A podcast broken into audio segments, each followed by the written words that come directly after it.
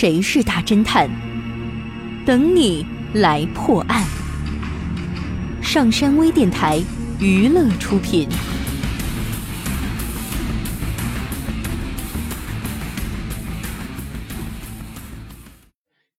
这是一个蓝色的明亮的夜晚，丁小山正开车行驶在回家的路上，在明亮的车前大灯的照耀下，他忽然发现有个男子正在急冲冲的穿过马路。丁小山立刻紧急刹车，而那个男人也被吓得站在当地不敢动弹。丁小山跳下车来，关切的问道：“先生，你没事吧？”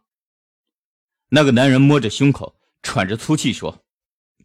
我倒没事可是那边动物园里有个人，有个人正倒在地上，他恐怕已经死了，所以我正急着要去报案呢。我就是警察，请问你叫什么名字？我叫周乐。好的，周乐，你带我去看看尸体吧。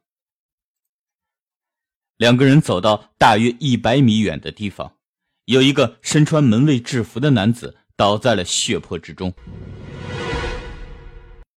丁小山仔细查看了一下，说：“这个人背后中枪，刚死了不久。你认识他吗？”周乐说：“我不认识。”那你把刚才看到的情况仔细的讲讲。我家就住在附近。几分钟前，我在路边散步时，有一辆小车从我身边擦过去，那辆车开得很慢。后来我看到那车子的尾灯亮了几下，接着我就听到长颈鹿的叫声。我往路园那边看过去，只见那只长颈鹿在里边疯狂转圈，还不停的惨叫，然后突然就倒下了。于是我就想走过去看个究竟，结果又被脚底下这个人绊了一跤。丁小山听他讲完，跟着周乐翻过了栅栏，跪在受伤的长颈鹿前仔细查看，发现一颗子弹。打伤了他的颈部，周乐说：“我想可能是这样，凶手第一枪没有打中人，却打伤了长颈鹿，于是又开了一枪，才打死了这个人。”丁小山说：“嗯，正是这样。不过有一件事你没有说实话，你并不是要去报警，而是想要逃跑。你知道？”丁小山如何看出周乐就是凶手的呢？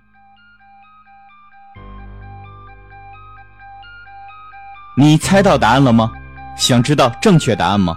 请关注微信平台“上山之声”或 SS Radio，输入“长颈鹿”来查看你的答案对不对吧？